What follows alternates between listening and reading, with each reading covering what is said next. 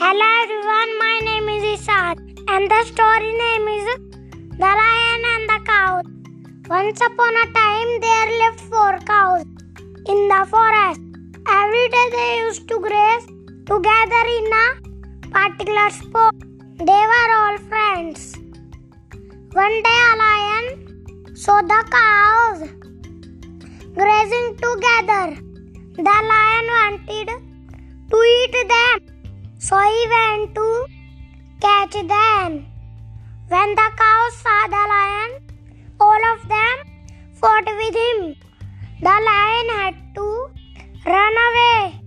A few days passed and the cow quarreled between themselves and started grazing separately. One by one, the lion killed all of them.